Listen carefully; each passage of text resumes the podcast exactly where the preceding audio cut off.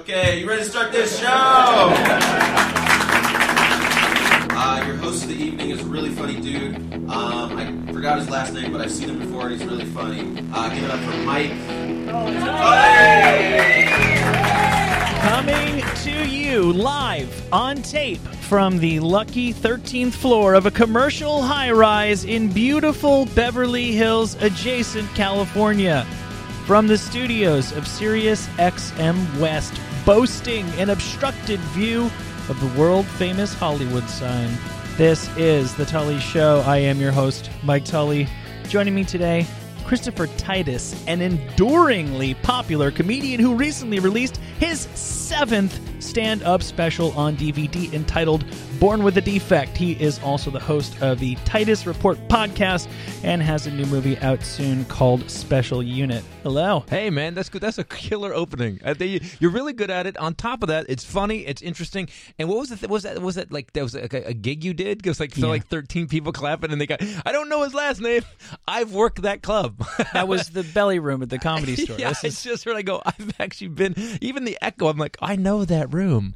Let me ask you about about that because I've been doing stand up for uh, a, a little over a year, Oh, I want to just hug you. and I'm and I'm pretty bad at it. Yeah, you should be. Eh, Anybody who go, anybody who gets off stage after a year and goes, "I kicked ass." Yeah. You just want you want to go, "Come here, come here." You, you, yes, you did. Yes, you did do good, didn't you? Stand up is one of those things that you um and, and and you don't believe it. You don't when people tell you what it's like. You, you, they go, "I'm doing stand up. I had a killer set." So my first set, I killed. My very first set at the Punchline in San Francisco, I destroyed the room. I feel like a lot of very popular comedians tell the story that they killed the first time, Yep. and then they started bombing. Yo, But do you think there is something to that? Are there I didn't start comedians? bombing. I instantly. It was instant. The next set, I tanked it. The next three sets, I tanked it. I've heard the same story, the exact same story from um, I can't think of her name. Another period.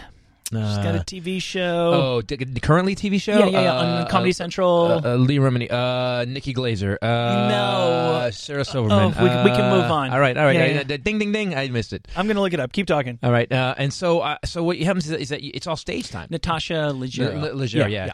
yeah, Natasha, she had to find. You know, she's a, she, she. Natasha did something that's pretty ballsy. Natasha did something where she picked a specific character, Right. Mm-hmm. and then then worked it. And there's two. th- There's two. There's upside and downside of that. The upside is it's so easily identifiable. The downside is you lock yourself into something. Mm-hmm. So, uh, uh, Goldthwait. I, you know, when I started comedy, I got to work with Goldthwait. San Francisco. San Francisco. I was really lucky.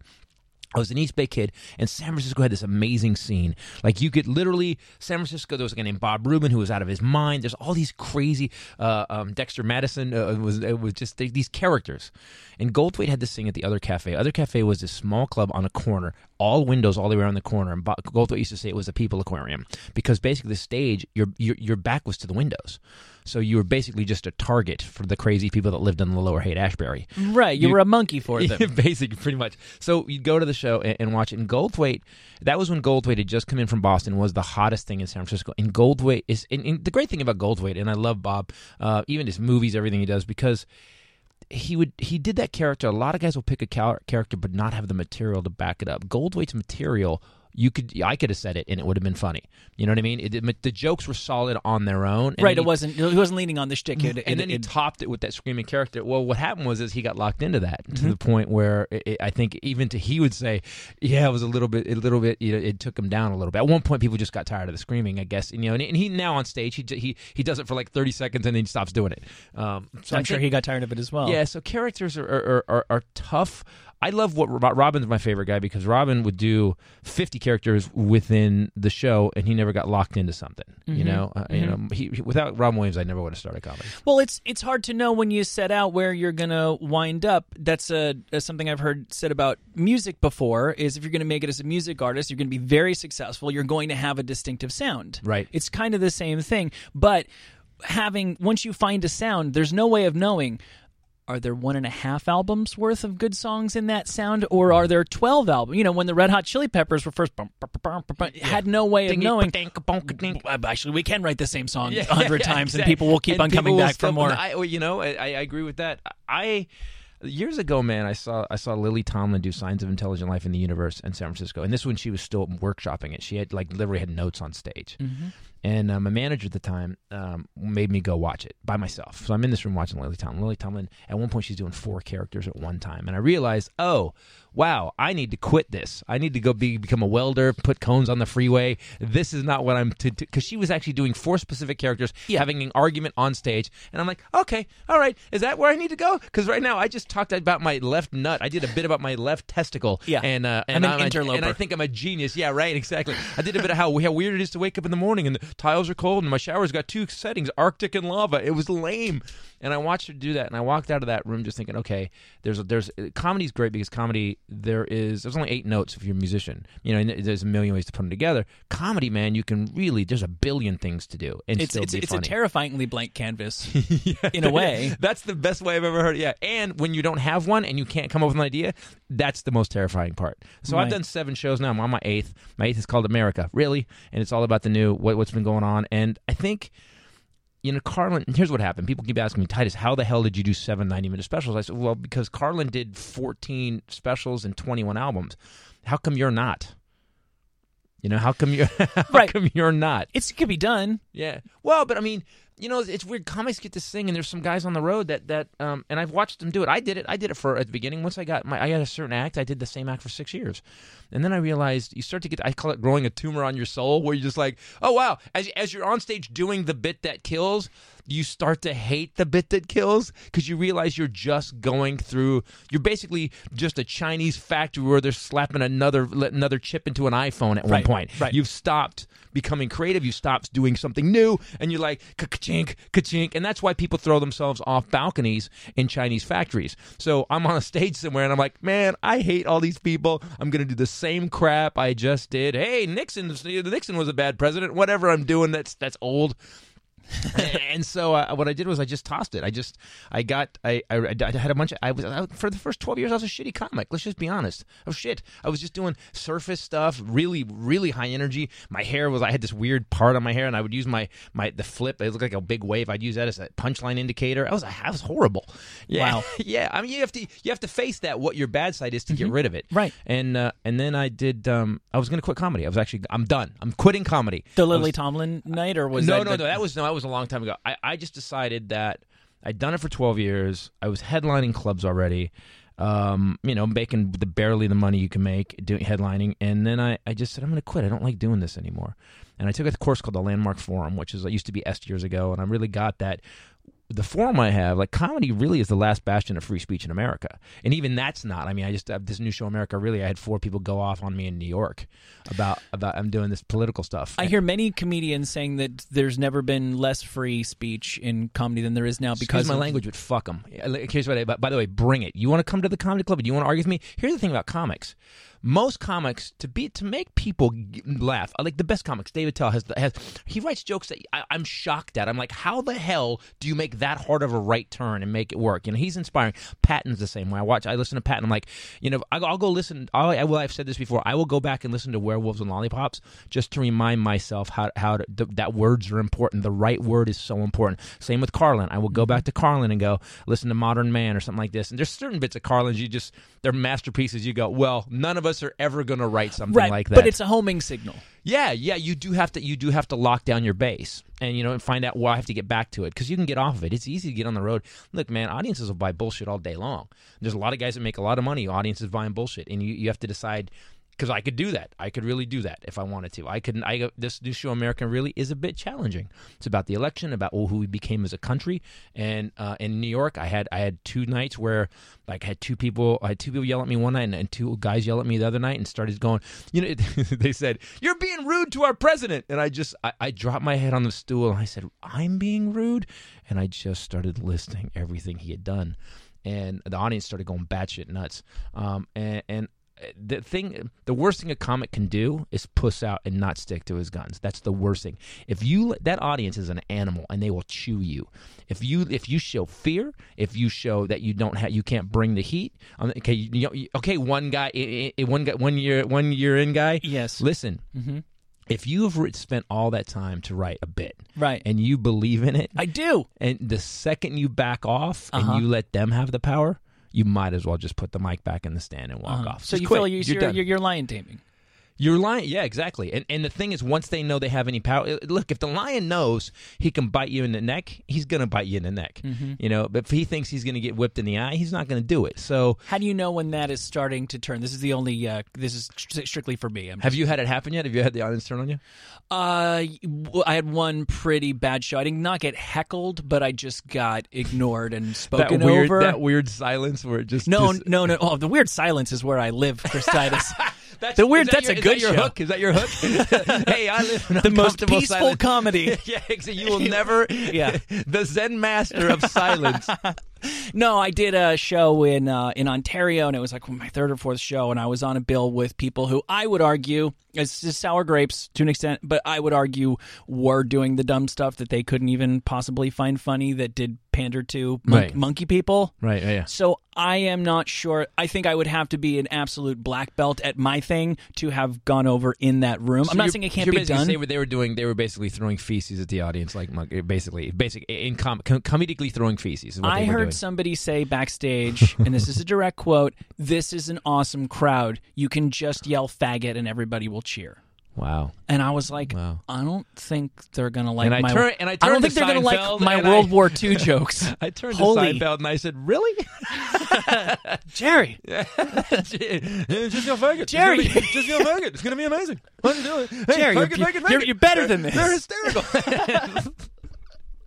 Uh, so when how how so what do you? So what do you? What is your what- style though? Like you know, well um, um a, a bit erudite. Do you walk on stage with a Chardonnay? Hello. I did make a wine joke this last time. That did not go over too well in La Jolla. La Jolla would work. Ontario, not so much. yeah. Uh, so here's what I would say to you. yeah. don't if you if any comic that tries to figure out what they want imagine that how do you figure out what they want if every night it's 300 or 200 or 15 different combinations of, of the billions of human beings on the planet. Mm-hmm. If you spend any if you spend a nickel of fucking time trying to figure out what the audience wants you're just an idiot. Mm-hmm. You shouldn't be doing comedy. Go go get a substitute teaching job and do that. Do the, i didn't I, I didn't become funny. I did comedy for 12 years. I made a living at it for a while for eight of those 12 I didn't become funny until I decided to do what I wanted to do. When I wrote Norman Rockwell's Bleeding, um, and it was about my mom's suicide and my dad's alcoholism. One of the first bits I wrote that was over the top was called it was anti-dad. Where my dad was this anti-superhero that would just he just you know he his power was to be bring negativity to any situation, and uh, and he and I started doing these bits and and and and that's when everything changed. That's when and, and there were some clubs that didn't dig it. I started. I threw it. I'm an angry guy. I'm kind of an angry guy. The drive over here, literally, I almost got out of the car at valet and punched. Some guy said something as he went by valet. And I went to his window. and go, what? I'm I'm not the guy. Yeah. Well, the traffic on Miracle Mile these days is, Oh, God, is, this is- LA's getting bad. Yeah. So, uh, so what I what I learned, and, and so the second I said, screw it, I don't care what they think. I don't care. I'm doing this. Um, that's when everything changed because all of a sudden they didn't sit back and go, okay, what's he going to do? They were Mhm. like, oh, he, oh, he he doesn't care what we think. See, that's. I think I've got that bit figured out. Yeah, but I, just I sensed that already. just because I know what I'm. What I want to do doesn't mean I'm necessarily doing it. Those are two different things. I believe It's- that it's it's I- I've told- scary. yeah, I've told single friends. There's that thing about why do. uh Okay, a woman can tell if a man hasn't had sex in a long time. yes, they can. They use that. Right. But God, what they, they but, but, but what they can't tell is the caliber of woman that you had sex with. Because if you just had sex with an atrocious woman, you still have this kind of easy swagger. Yeah, I, I, that's I- true. I, find right. So. I, I, I tell my friends you, you have to it's like a Matthew McConaughey thing. You have to have this this essence that you're giving out that I'm a one man party and if anybody wants to get in on this, you're more than welcome. Yeah. But but if not, that's fine. I'm doing great over here all by myself. Yeah. And once you can really internalize that and not be faking that, but really be putting that out there, I think women will be attracted to that. And I feel like there's a similar thing in comedy. Exactly. If I can go up there and entertain myself, then pe- enough people will follow. They want to join the party, right? Right. So there's another level beyond that where. Oh, uh, God. no, yeah, no, no, you'll get it, but you- you're in. You're not going to have it. And people say, um, my my wife's a comedian, and she started seven years ago, and she's she kept asking me at the beginning, just give me the key, because I have now I've got 30 years in now. I started when I was a kid. It's staggering. You know, and and uh, and she goes, "Give me the key," and I'm go, "Stage time." No, no, no. Tell me what to do. Stage time. Tell me what to do. And I, I would help her with little things. To, don't do this. Don't do that. Little. You can tune it, But until you get enough stage time where you know that that is your domain to the point where nobody can fuck with you. I was in New York this week, and uh, and I did. We had. There's. like- Have you been? Have you done a, like a couple shows at the same place? I haven't done that yet. Okay, so every weekend I always call it the weird show. There's one show that's weird, and there's different levels of weird. That was my La Jolla show. Yeah, there's the weird show where you're like, like no matter what, like you watch the comics in front of you, Tank, Mm-hmm. and you like, oh my god, that guy, I've seen that guy, I saw that guy get a standing O, and he just Yeah, tanked it. two hours ago. Right, exactly. Before the like- show started, everyone's like, "Man, this weekend's been amazing. I guess this one's going to be the shit one, huh?" And I was like, "Oh, glad I just got to town." yeah, And it was, and it was. absolutely was. So that's what happened Saturday second show this week, and uh, and and and like all that stuff, it's easy. Uh, it's easy t- when you're killing. It's easy. It's easy. You just do the next joke. When you're not killing, all of a sudden you, you have to have enough stage time to understand how that it's not it's not you, it's them. If you've done 500 shows where you killed and you have this one weird one, and you start to panic that it's you, it's not. It's them. Like we had this weird show, and I call. And what I do is I just call them on it. I just start going, go. And what I say is this: you, you kind of did. I said, "Listen, I'm driving the bus tonight. You guys got a choice: stand on the curb or get on." But I'm leaving, and and and they're like, "Oh shit, he doesn't care." And let them. I so when it's that bad, I let them know. I really, guys, I've done. This is what I do. Right. We have your money. Mm-hmm. Sit there and quiet if you want, but Yeah. we're leaving right now. I got now. more tour dates Yeah, on I got- yeah, ChristopherTitus.com. exactly. I'm I good. got Those, my- those I- are still going to happen. It was the last show. I told him, I said, I got paid between shows. We're good. I go, I, do what you will. Yeah. Uh, and I think the best comics have that. Louis C.K. has that, where he doesn't. You can just tell he doesn't. He does, he he doesn't care. He just he, he's going to do what he's going to do. It doesn't matter what he says. Yeah. And uh, and I, I think that you have to develop that. And pandering comics will work too, but but there's something missing. I always told that the audience is like this is the audience knows when you're lying. You you they'll laugh, but they there's something they won't let go. If you're being dead honest with them, you will kill. They will lean in. They will love you. They will give you a standing ovation if you're dead honest with them. Um, and I think I, I've tried to work on that a lot. I try like even this new stuff that I'm doing about that about this last uh, the election and stuff. It's like I'm trying to be really honest about it. Mm-hmm. You know, and and that's all. That, that's that's I, I, young buck. I would tell you this: Yeah. honesty. Don't try to figure them out. Write exactly what you think, exactly how you think it, and Yeah. then do jokes about that. Do you? Thank you. I appreciate that. Um, do you feel like it is necessary? I feel like the old guy. I feel like I feel like. Let me tell you. I feel like I mean, "Hmm, yeah. comedy you will do. You hang around long enough, and I guess everybody becomes the old the old guy, right? yeah. Right. Uh, do, is it necessary to bear your soul to the point of discomfort to make great comedy? Because honesty is one thing, but Mm-hmm. you can tell um, you can tell nothing but the truth and still not tell the whole truth. Like if you are in a um, a uh, a bad marriage. Right. But you don't like feel like doing jokes about how your wife sucks because that might, believe it or not, make things weird when you go back to your fucking life. Right, You could you could ma- I'm sure you can't relate. You could make jokes about us going to the grocery store together and gloss over the fact that you guys aren't getting along. But that's could what I mean. But that's what I mean. If it's mm-hmm. in your heart to say it, you got to say it because that's there's that's where the audience will disconnect from you, and you'll be like, you, you give them something, but they're like they'll they'll, they'll and they'll laugh. Let's say their their top level's a, a, a ten, they'll give you an eight and a half. Mm-hmm. but they won't give you that last little bit that puts you over the top. That Right. gives you gets you a TV show. The Norman Rockwell because I was so dead honest and so raw with it. Fox came down and it was a night we did it at the Hudson Theater here in LA, and I'd, I'd spent the last eighty five hundred bucks I had on this theater for, and we were only doing Mondays and Tuesdays because the only way I could pay the bills was to go on the road on the weekends, and so we had I had the last eighty five hundred bucks. I think I rented it for four weeks, Mondays and Tuesdays, and the night I got Titus, there was sixteen people in the audience. It wasn't I didn't it wasn't a theater show where I destroyed. It was it was it was sixteen people and there happened to be three executives from Fox. They said, "You won't believe what this guy's doing." And then I got this killer review and Drama-Logue, and like, and you never know what the pieces are going to do. And then I got my TV show, went for three years, and then I, I argued with the network president, and the show got canceled. easy come, easy go. I just want to wrap it up. I just want to. I want to just finish the circle. May the circle be unbroken. Mm-hmm. Uh, and and so. If you if you're not dead honest, I'll tell you something that happened recently. So I stopped drinking when I was 17 because I fell into a bonfire. You know, and, and every we all fuck That's up. a and, sign. Yeah, it's a sign, right? Yeah, I, I, call it a one-step program.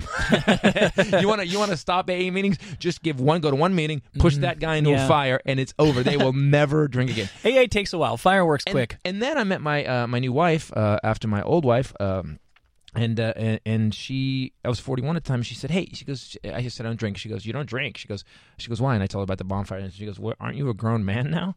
You know, and I was like, Right, you could revisit this Yeah, yeah, theoretically. She, goes- she goes, "You're a grown man." now." I said, "Yeah, I guess you're right." So you know, for a while, I, I got into Pinot Noir and started drinking. Got into some really 18 year, 20 year scotches, and then it's been a while. And and this was hap- this happened like three weeks ago. I had three glasses of wine, and my wife gave me a Benadryl. And at 4 a.m. in the morning, I peed into my pajama drawer. And I, that's it. There's another It's time sign for you to stop But again. I didn't burn myself, which is wisdom. So I'm older. this is that's the old man version of falling into fire. it is. It really is. And someone else said, "Dude, you have a pajama drawer?" And I thought, "Oh my God, I'm Jimmy Stewart now." Yeah, yeah, yeah. Paid all over everything. You yeah, oh yeah, The, the handkerchiefs, the spats, took them all out. all this exactly. all my dickies, they're all in there. It's horrible. So you are. Um, Spats, nice reference. so thank you very much. Got to give that up. So you, uh, you you you did dig deep and talk about your upbringing, which is insane. I mean, objectively yeah, objectively sure. speaking, you had a crazy childhood. I dated a girl who had a somewhat similar. Because the sex is amazing. I don't know if she Wow, listens. you just you just smiled and your face got bright red.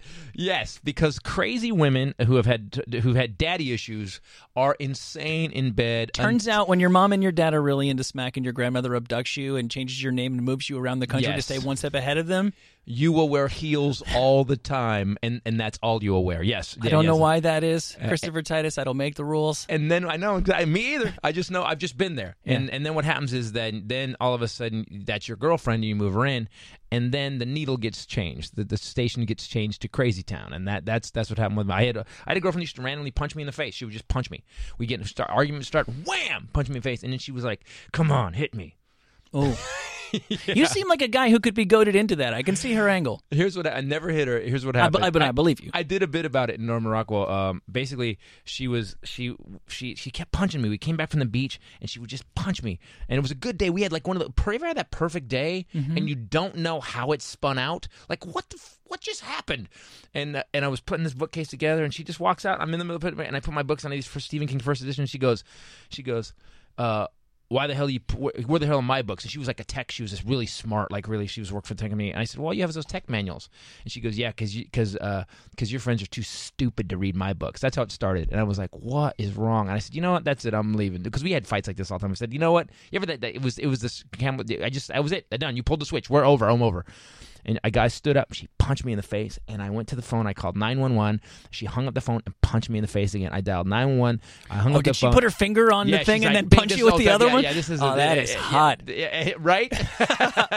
and then she did it again, and uh, and she and they did like nine one one, and I'm like, and I was like, and it was I'd called them so many times. I was like, let me talk to Rick, and they and she hung up the phone again, and then uh, and then she punched me again, and I and the joke I used to do on stage where they go, and I don't think any man should ever punch a woman until the f- uh, ever hit a woman until the fifth time she's punched him in the face, and I slapped her open handed, and I regret it because it wasn't as hard as I could have.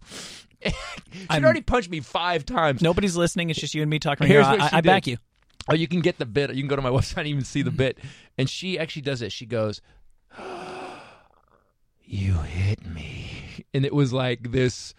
Oh yeah, I- and I was like, "Oh shit!" And Yeah. I- and I, I've never been more frightened in my life than this five foot one woman who I just slapped her because she kept punching me, and she was like, "Oh yeah," the the joy that she got out of me slapping her, and I I left that day. I later left that day. I packed what I could in my car and I left that day. Well, actually, take that back. She called the cops, spent a night in, in Van Nuys jail, uh, and which is the scariest night of my life. I'm I'm wearing white pants. I've got white pants on. I'm tan. I've got a print shirt on. I've got boat shoes on, no socks, and I'm just in this in this jail cell in Van Nuys. Yeah. Oh Yeah, Thurston Howell. the joke I do, I'm up very for very- grabs. Hello, what are you in for? Yes. oh my God, that's horrible. I believe the gendarmes have actually uh, miscalculated what they've done. So. Here's what happens. Uh, I'm, it's about 3 a.m. in the morning. I'm, I'm, I'm shaking. I don't know what's going on. I, I am honestly, literally raw meat in this in this jail. And this dude walks in. I haven't told this story on. There's the, the bits on stage. I, the, you can get the bit in. It's in. It's in. Um, it's in Norman Rockwell's Bleeding this dude walks in in a jumpsuit, like a like a jumper, like a jumpsuit, like a zip up jumpsuit, white. It's pretty stylish, except it's covered in blood from his right shoulder all the way across his stomach to his left hip. And he walks in and he's jovial. The guy walks in and he, how you doing? And I'm like, oh shit.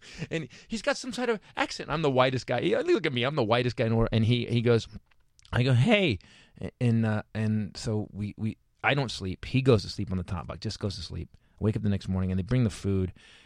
The food in jail is the worst food ever. I only it's the only night I ever spent in jail. By the way. Yeah, I, I was in Santa. I was actually in the Santa Barbara holding cell with a guy who looked almost exactly like you. Yeah, it's it really, really- funny. I remember the next day. Of me course, Santa Barbara. Of course. the next day, me and my buddy were walking Bro, down man, the it was really pumping today, man. Dana Point was killing it, man. What's he up? looked he looked like a cross between you and uh, and and the guy one of the one of the Sonic guys. You know, That's the white. You and him and that cell is the whitest jail cell on the planet Earth. well, we were the only we were the only ones, and we were walking down the street the next day, and he was talking to somebody on a payphone. wow. And he saw us and he goes, "Oh, hey, hold on a second. There's some guys I was just in jail last night." And he takes the phone and he puts it on top of the the payphone container and has a little chat with us to catch up about what's so been going California. on since Bro, we all give got me a released. second, man. No, I was, I was I was in a cell with these guys last night. I'll call you right back.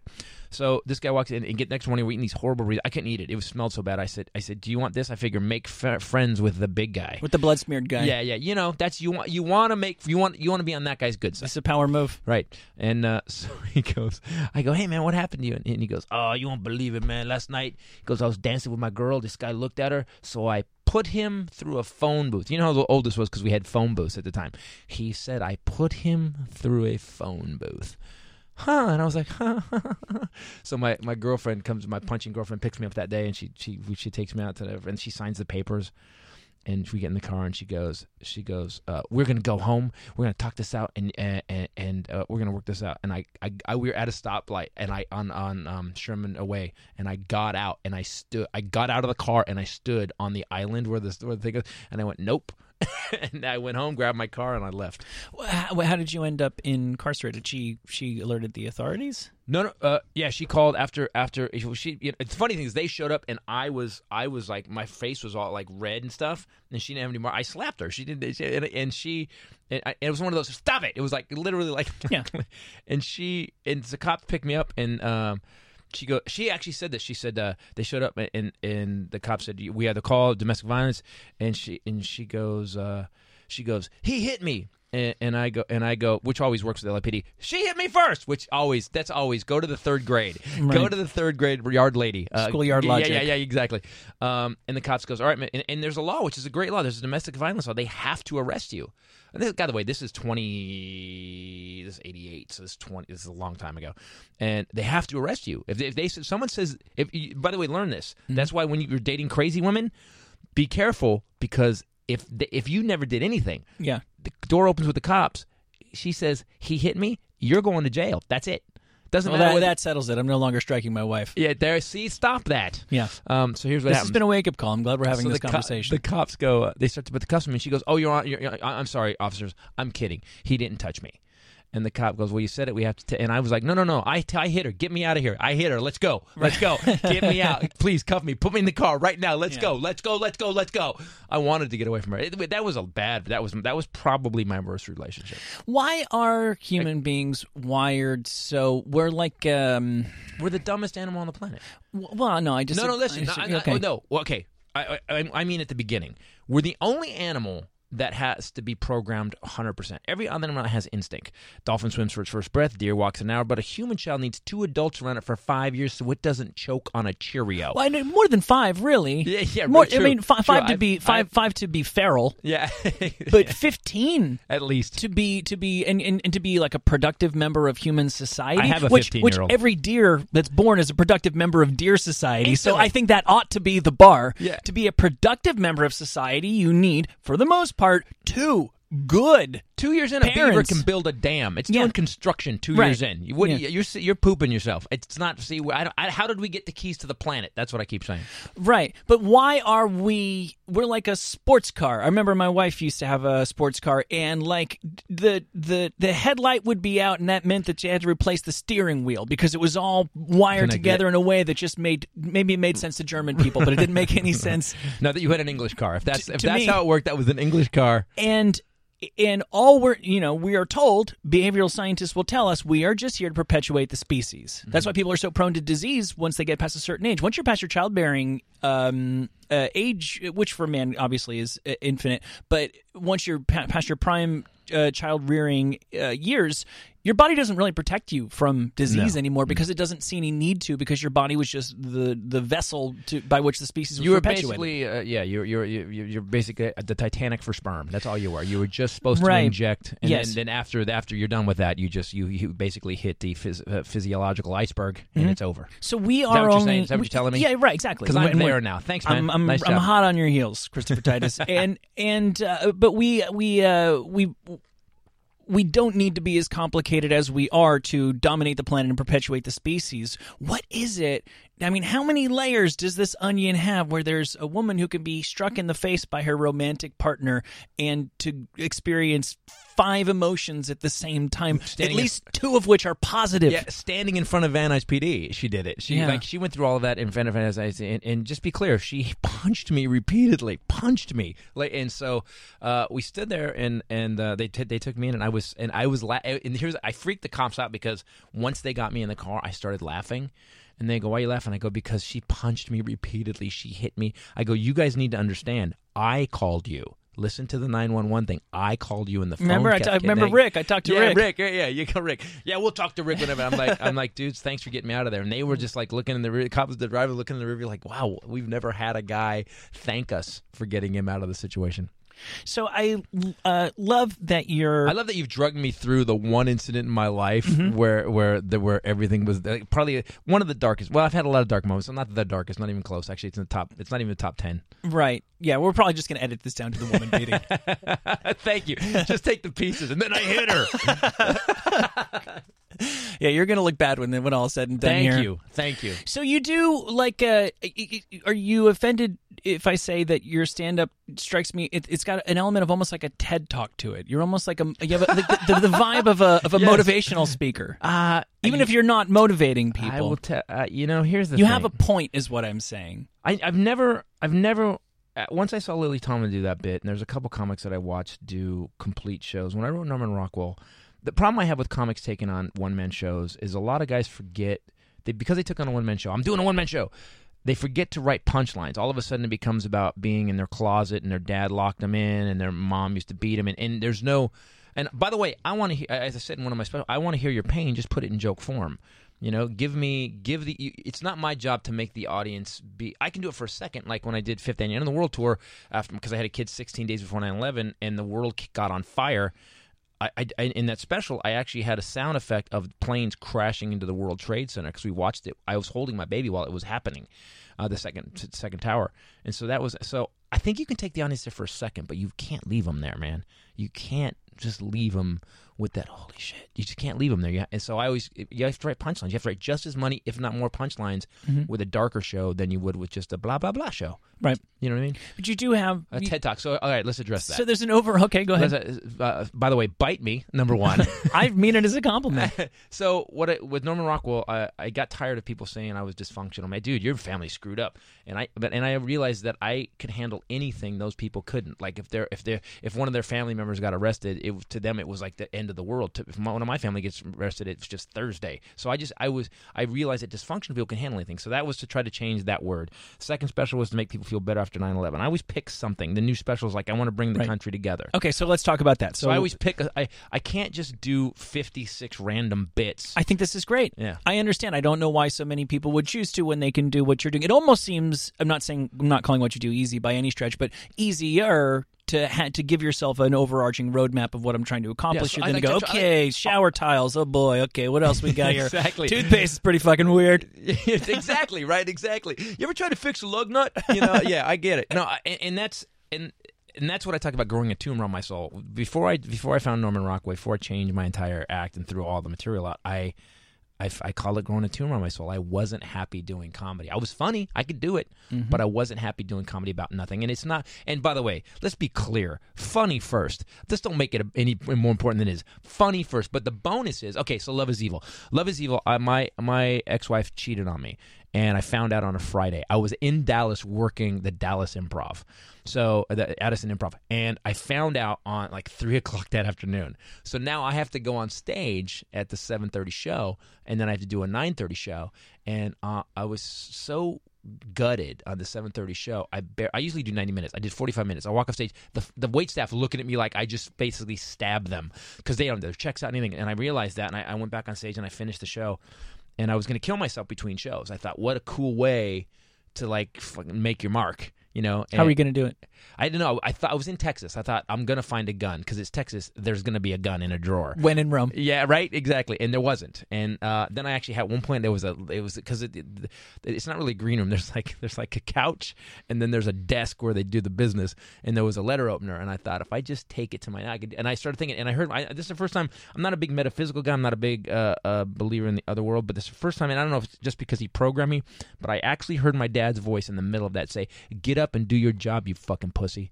And that that's and that's you know I talked to me, so I said it had to be my dad. Yes. Yeah, This and- that is like a negative Superman. So here's what happened. I got up, I did the second show, and I started talking about. I first ten minutes, I ranted and screamed about what had just happened that afternoon, and that's when I'm in the audience w- they were shocked and they went nuts when I finished. And so that show, I said, okay, there's a show there, and I, I wanted to prove instead of just ripping my because that entire show could have been just ripping my ex-wife. Instead, I want I wanted to prove that love is possible, no matter how bad things get. Don't don't get that don't don't try to kill yourself between shows. Love is possible. So I pick I always pick a theme. Funny first, got to be funny first. It can't it, you can't preach. If you preach, you're just an idiot. And you and it, and, and and that's another thing. The it's the audience won't buy that either. Funny first, hard funny, cut to it. The bonus of that is I did that show. It aired on, I asked Comedy Central to air it on Valentine's Day, which they did, which I thought was great. That was nice of them. Yeah, it's called Love Is Evil, E V O L, and uh, uh, and then three months later, I'm at this. I'm in Sacramento, and this kid comes up to me. And he's like 24. And he's shaking my hand. Crazy. He's crazy fan. He's crazy fan. Which you know, you get them, and they're great. And and uh, and he goes, and he go, he hands. He goes, here's a letter I wrote you. And I said, do you want me to read it now? And he said, no. And I thought, oh great, anthrax. Yeah, I'm gonna open this. I'm gonna die. I'm thinking more like Stan the Eminem song. yeah, right. Exactly. A little bit. It was a little bit like that, uh, but in a good way. So he, so I get ready for the next show, and I'm I'm kind of backstage, and I read the letter, and the letter says, um, Titus, uh, three uh, th- on three months before Valentine's Day, uh, on Valentine's Day, I was going to propose to my to, to my girlfriend. Three months before that, she broken up with me. In that time, I lost my job, um, I lost my house, and I had to back back to my parents' house. I was living in their basement, and I decided on Valentine's Day to kill myself. I keep this in my nightstand, by the way, uh, just because whenever my uh, I get arrogant, like I was in the third year of my Fox show, I, I read it and go, "Oh, that's what you do. You're not." Yeah, and he goes, uh, he goes, I was going to kill myself Valentine's Day. Yeah, I was downstairs. I had a gun in front of me. I had a bottle of wild turkey in front of me. I started drinking, and I'd sat on the remote. And the night before, I'd been watching South Park, and it turned on the TV, and your special had just started. He goes, I started drinking. I started crying. I started laughing. I Started crying again. Started laughing, and I realized if you can get through that, I don't have to kill myself. And that's the bonus, you know. Funny first, but that's the bonus. That's more validation than most comedians will ever get. yeah, but if you Even the most successful ones. Yeah, well, I'm not the I'm not the most successful one by a long shot, by a long shot. But you know, I keep moving forward. I mean, you know, the new movies coming out, the new movies. You know, again, what's the movie about? Well, I have a bunch of friends that are disabled actors, and they don't get a shot. Although Hollywood talks really well about them, we mm-hmm. love the disabled, but they put them in a Hallmark movie, or or they're the sage Yoda guy in a wheelchair, which is some that's that's just as much bullshit as Yes. as, as making fun of them, you know, calling them retarded. So Disabled people have more to offer us than wisdom. Yes, they, yeah, yeah, they do. And so, and they're also, and some of them are t- total. They're they're jerks, and they're funny, and they're sarcastic.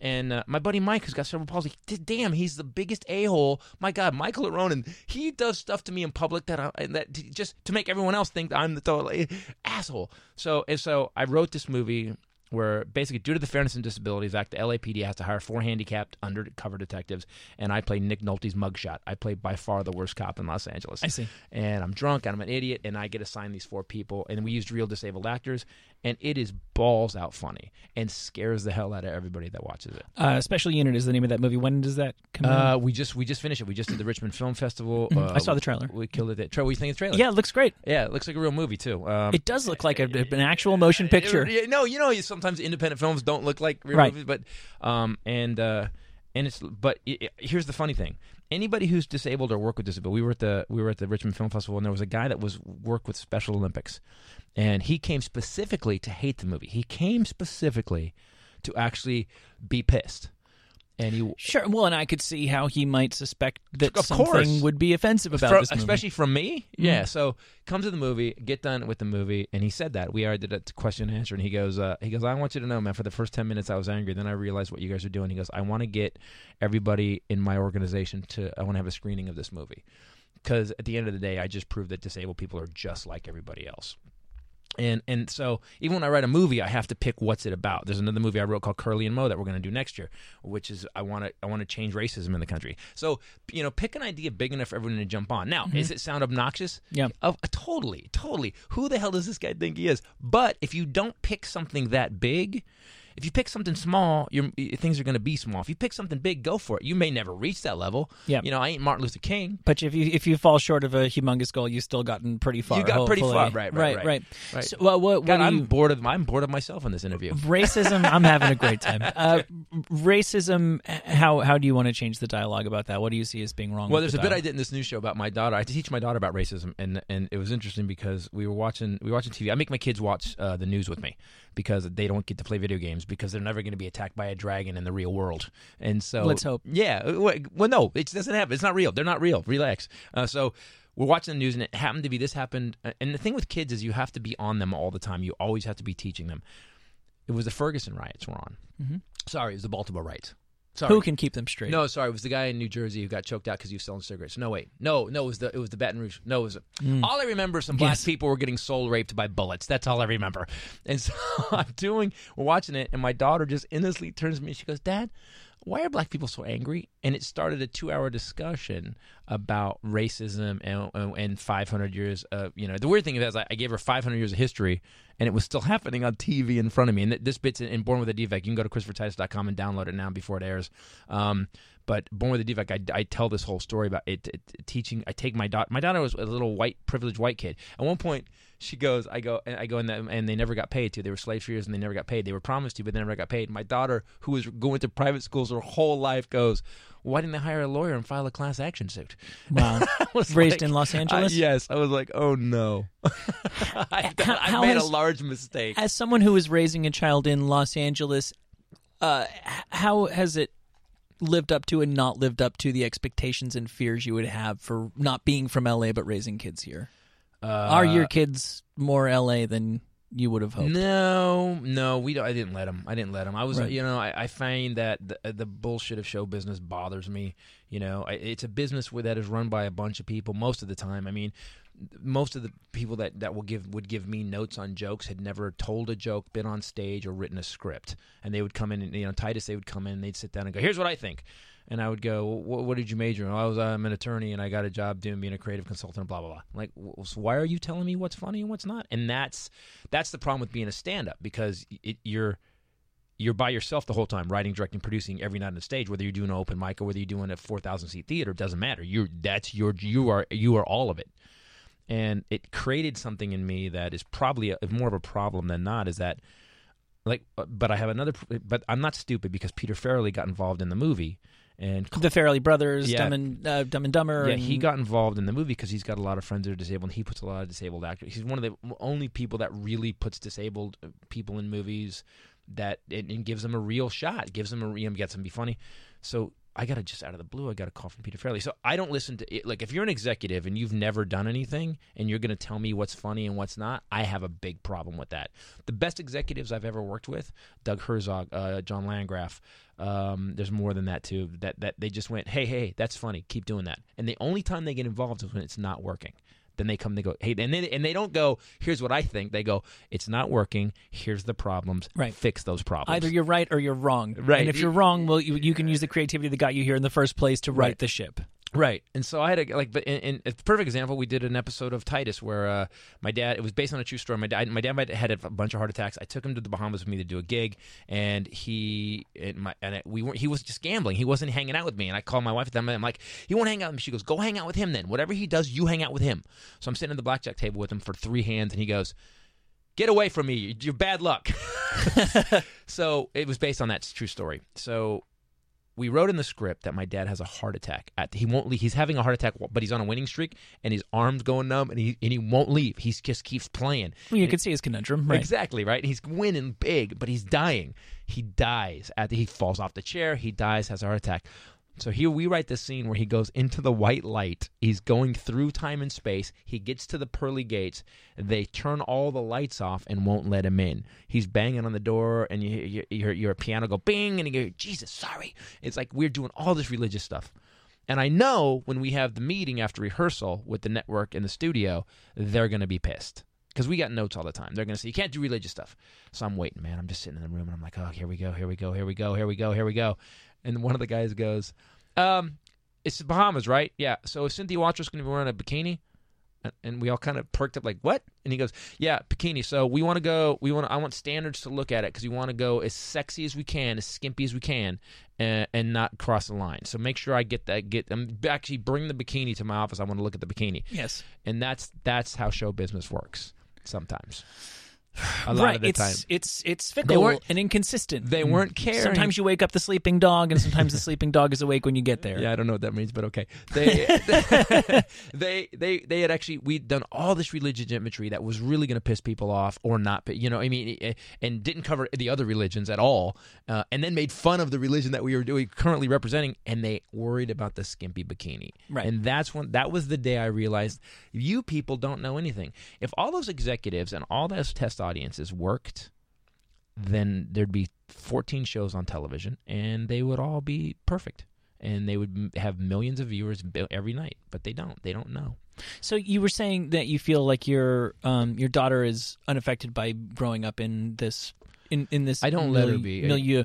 she's a singer here's how here's how unaffected she is so she's a singer she's a really good singer and she started writing songs when she's 15 i played everlast as a friend of mine everlast did the music in the movie I noticed that. Yeah, Yeah, and, he's uh, a friend of. Uh, I'm on the Jason Ellis show. Um, this, which is the studio that we're in right now. Oh, yeah, he's, he's a a- friend of the show. He's a good dude, good dude, and he took on the movie for me, and uh, and he and he gave us music for the movie, and he and I played him one of her songs, this song she wrote called Coffee Stand, and he said he just said he said, "Yo, man."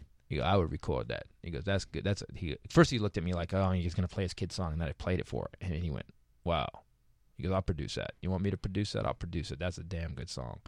And I and and I told my daughter that, and my and she was like, she went, yeah, I know, Dad, but she goes to like this really like upper school, and she's and all the kids are like like Miley Cyrus went there, and she says, I know, Dad, but everybody wants to be a singer. She goes, I probably couldn't do it. So not only is she not affected, I've actually sucked it out of her so bad that she has no hope. Oh wow, broke So- her spirit. That's what you know. That's what you got to do. You hear that these kids nowadays are a little too high on themselves. I'm glad you've counteracted that phenomenon. So, do you you seem like uh, mildly surprised that you have uh, you're that you're a father? You seem I, I'm under the impression, at least in your new tour and, and forthcoming special, that you talk about why um, not having children is Oh, yeah. the wiser move. Yeah, but you can't talk about not having kids until you have kids. You know, like I say, uh, Born of the Defect again, which is uh, yeah, ChristopherFast.com. You can go get it right now. Uh, it is. Uh, I keep pouring the show. I say I'm good at that, right? Um, It seems come very naturally I say in the show, I said, if you're a parent, it's a therapy. If you don't have kids, it's 90 minutes of birth control. Uh, because at one point, you have to realize that kids don't care about you at all. They don't care in the least. You know, I, I, be clear. when did you, when did you realize? Because my, wait, I my kid be- my kid cares deeply about me currently, but you're he's but, he- but he's are- five. You're blind. You're blind. You don't even know. He doesn't. You just. You're just the guy shows. He. You're fine. If he. You're lying. He doesn't get it yet. Trust me. It's all gonna fade. I know it is, but when It's is when, when is that going to go? I take your word for it, but because right now he does. He actually is. Pre- he, he- he's a he's a fan of mine. Yeah. but th- I know that that will so ten. You think? about 10. About 10 it starts to fade. About But then it comes back. 15, 15, 16, 17, it's going to go away. Yeah. Oh, I'm Uh, looking forward to a break. 23 to 23, and then about 27, they go, man, all that crap Dad told me worked out. Man. You've, you've really, you're really deluding yourself. That he just, you're just the guy that shows up and gets puts food in his belly. That's what, yeah. Right. Well, he is de- he is dependent on me, so he knows which side his bread is buttered And on. don't get me wrong, I love my kids because I hate jail. There's that too.